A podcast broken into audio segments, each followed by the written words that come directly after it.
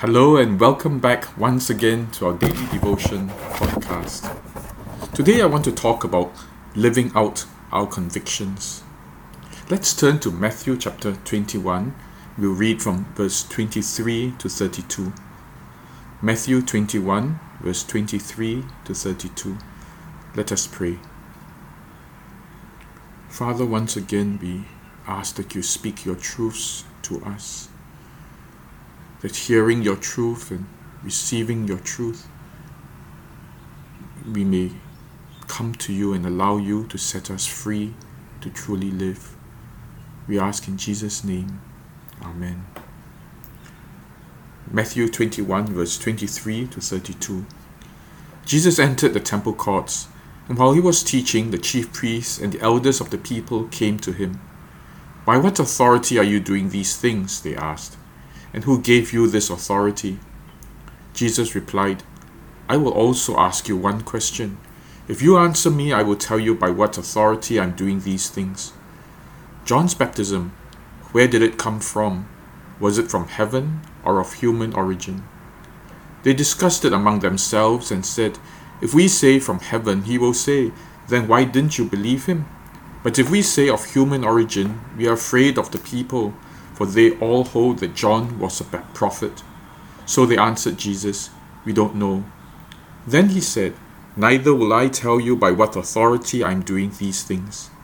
What do you think? There was a man who had two sons. He went to the first and said, Son, go and work today in the vineyard. I will not, he answered. But later he changed his mind and went. Then the father went to the other son and said the same thing. He answered, I will, sir, but he did not go. Which of the two did what his father wanted? The first, they answered. Jesus said to them, Truly I tell you, the tax collectors and the prostitutes are entering the kingdom of God ahead of you. For John came to you to show you the way of righteousness, and you did not believe him. But the tax collectors and the prostitutes did. And even after you saw this, you did not repent and believe him. This is the word of the Lord. Thanks be to God. The Pharisees had one big problem. They were tied up, they were virtually bound and chained by what they thought people thought of them, by the fear of what people thought of them. While Jesus was teaching at the temple courts, he was publicly teaching, the chief priests and the elders came to him to ask, What's your authority for teaching, for healing, for doing all this.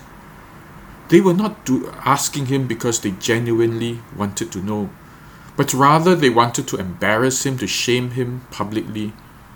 If they really wanted to know, they would have waited for him to finish his teaching and pulled him aside and had a discussion and asked objectively, What really is your authority? Where do you come from?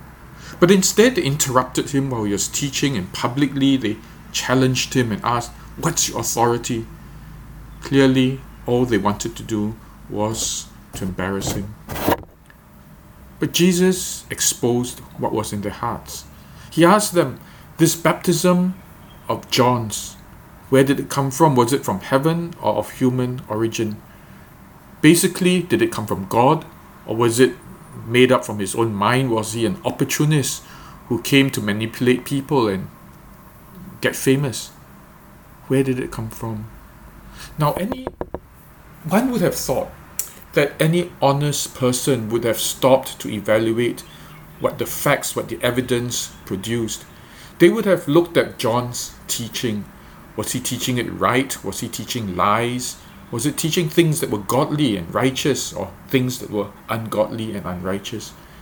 They would have then placed before them all his teaching and evaluated whether he taught God's ways or the ways of the world or the way, ways of the evil one. They would have look, looked at his baptism, his miracles, and then they would have looked at his lifestyle. Was he enriching himself? Um, did he make money out of people? Did he manipulate people? And finally, when he died, didn't this man die for his convictions? Didn't he maintain that Herod was sinning when he uh, took his sister in law to bed.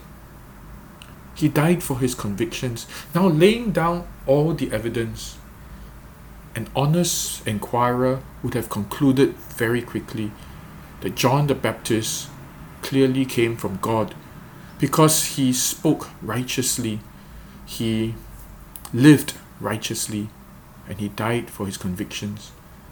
He was not one who was manipulating people to get famous or popular or to earn money from them. He taught God's ways. But the Pharisees never even got anywhere near the consideration, much less to make a decision and then change their minds. They were so clogged up, so stuck in other considerations. The first consideration then was would they lose face in front of everyone? If they said John the Baptist had authority from God, then Jesus would have retorted, then why don't you listen to him when he says that I have authority from God?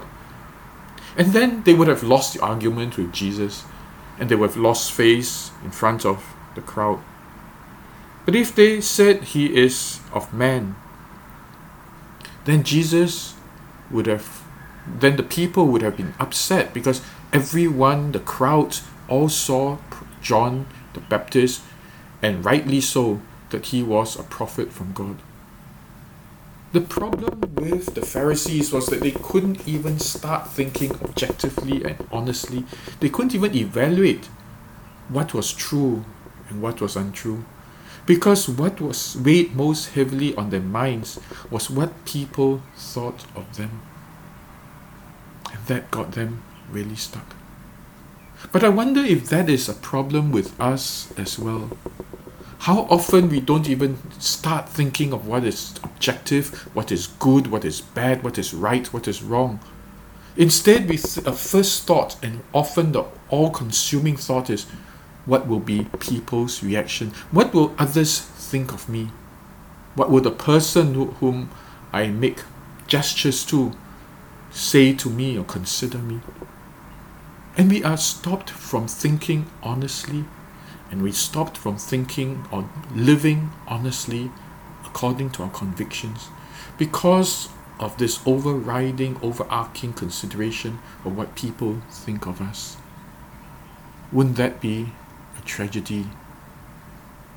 And often it is the truth. God may be, or your heart may be, for example, your heart may be telling you to be reconciled with someone whom you used to love, someone who you, you're close to, but over disagreements you have parted. And then you feel like it is time now to make amends, it is time now to be reconciled. But there are lots and lots of fears in your mind. What if that person rebuffs me? What if that person turns away or scolds me and takes an hour just to lecture me on how wrong I've been? When all that I've done was perhaps I was the victim willing now to be reconciled? What if I'm not received with grace? What if others looking at what I'm doing start accusing me of being wrong or thinking that I have been the wrongdoer? A lot of these thoughts cloud our minds and we are not even able to stop to think we were friends. We did have a relationship. Can we not now be friends again? Can we not extend love to each other? Sometimes it's with those closest to us, like our husband or our wife, just saying that you're sorry or saying that I love you. Often it's with our children or our parents. Just that courage to tell our aged parent, thank you for your love for me. But so hard because we wonder what they will think of us, what their reaction will be, or what others will think of us.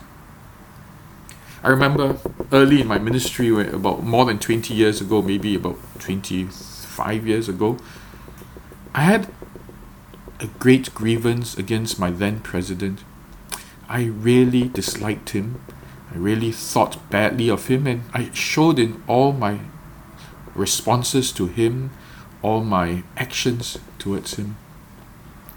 And one day at a conference, as our president was preaching, it was there was a break, and so he stepped down from the podium and went off to have a little a drink. And then the Holy Spirit said to me, Ming Li, now go say sorry.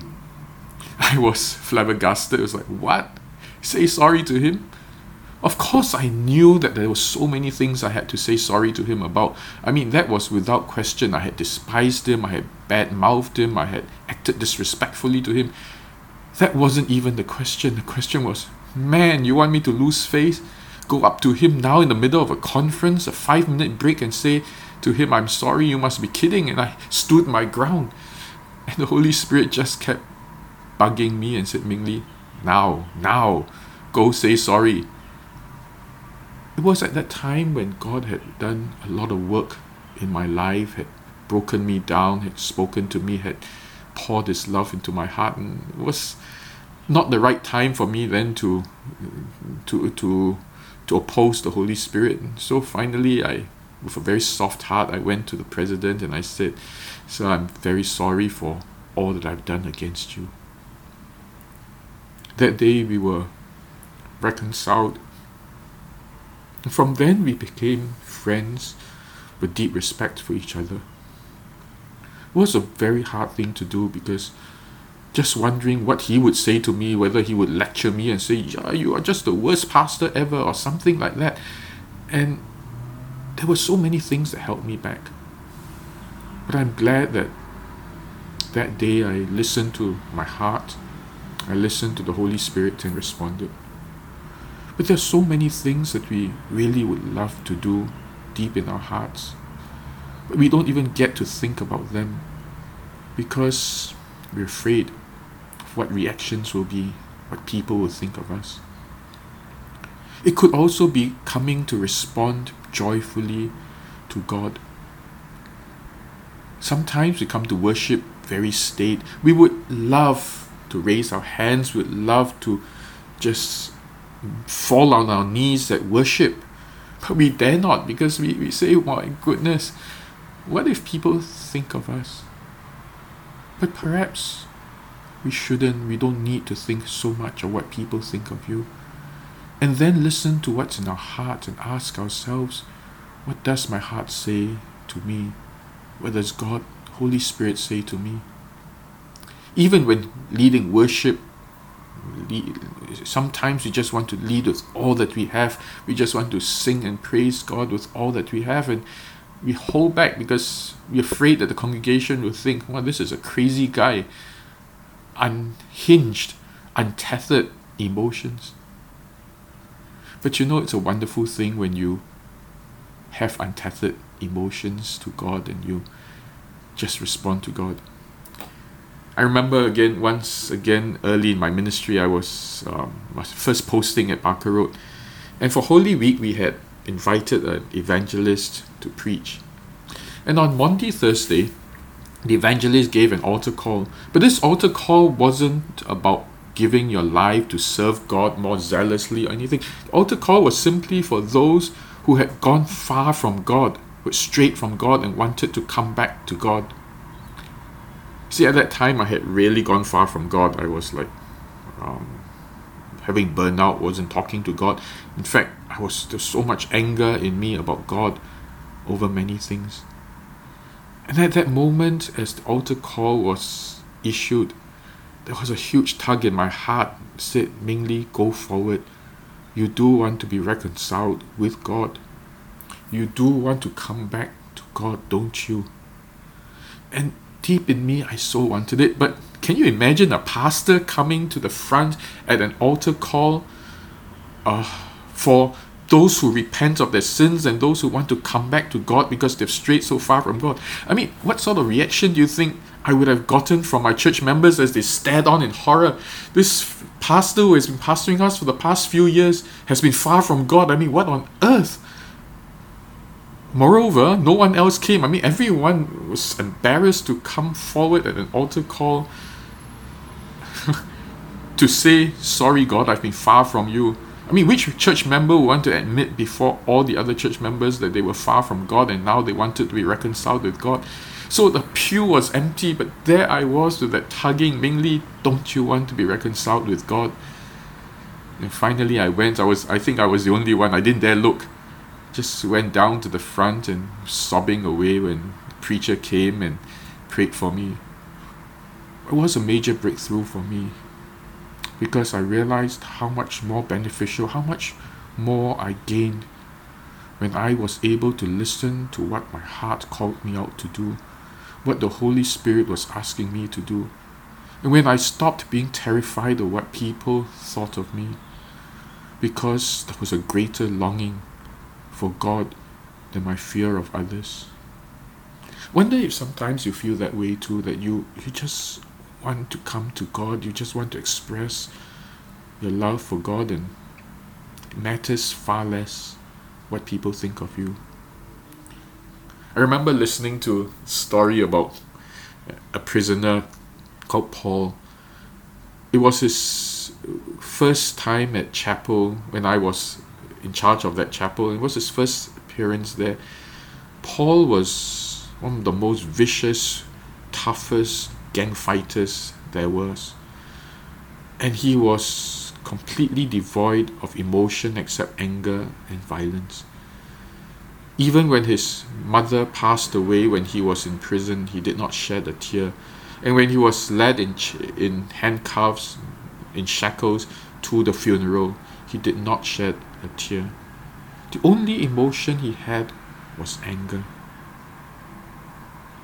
And one day he had a big fight in the prison and he was put in the punishment cell. The punishment cell is, is an isolation cell where you're kept away from everyone, always in darkness, just fed meals and drinks.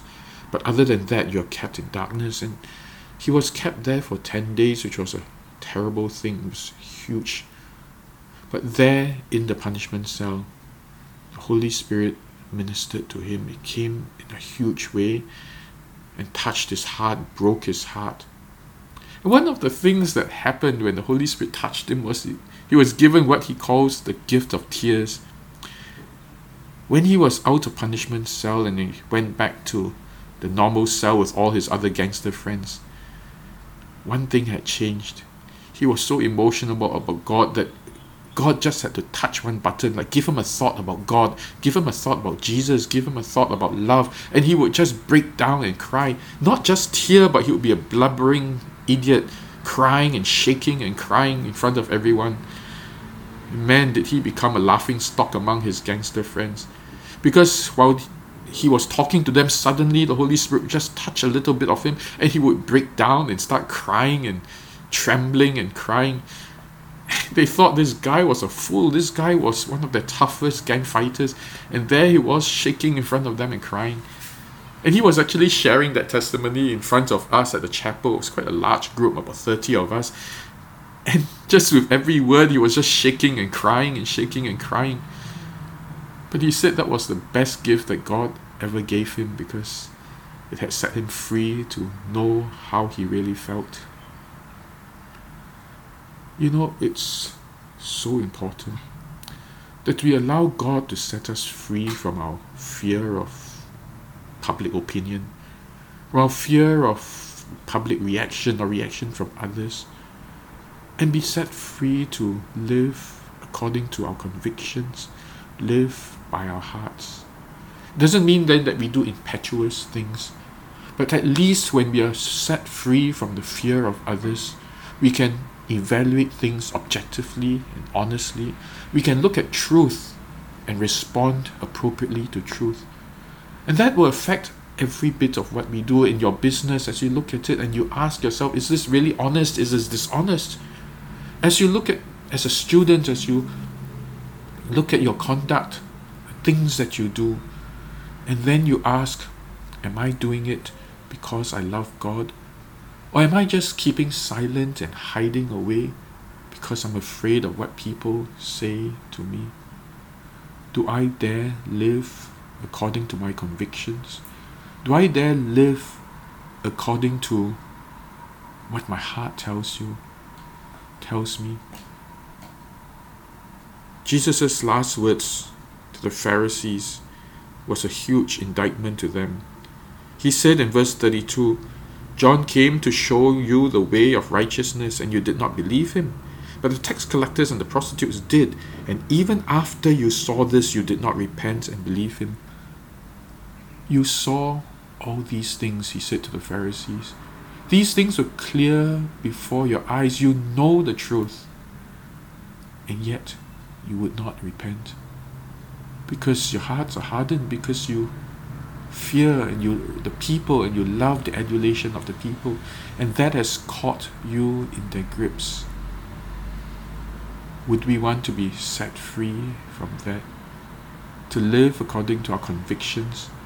To evaluate things not out of fear of others out of a love for God out of a sense of righteousness and compassion and goodness? Let us pray Father, so often we are bound by our fear of people, our love of their praise. Now, decisions are so often clouded, so often governed by what we think others will say, how others will think of us. But, Father, that is slavery, that is real enslavement. I don't want to live that way. I don't want to suppress my thoughts, my convictions of what is honest and what is godly and what is good. I don't want to suppress my longing to be reconciled with others. I don't want to suppress my emotions towards you. I want to live honestly. I want to live freely. I want to live compassionately. God, I ask, we ask that you give us that courage. You give us those breakthroughs. You will cause the longing in our hearts to live right and live for you, to be greater than our fear of what others think. That no longer will our lives be chained, fettered by these fears, but that we will truly be set free to live we ask in Jesus' name. Amen. Well, then, you have a good day and God bless you. Goodbye.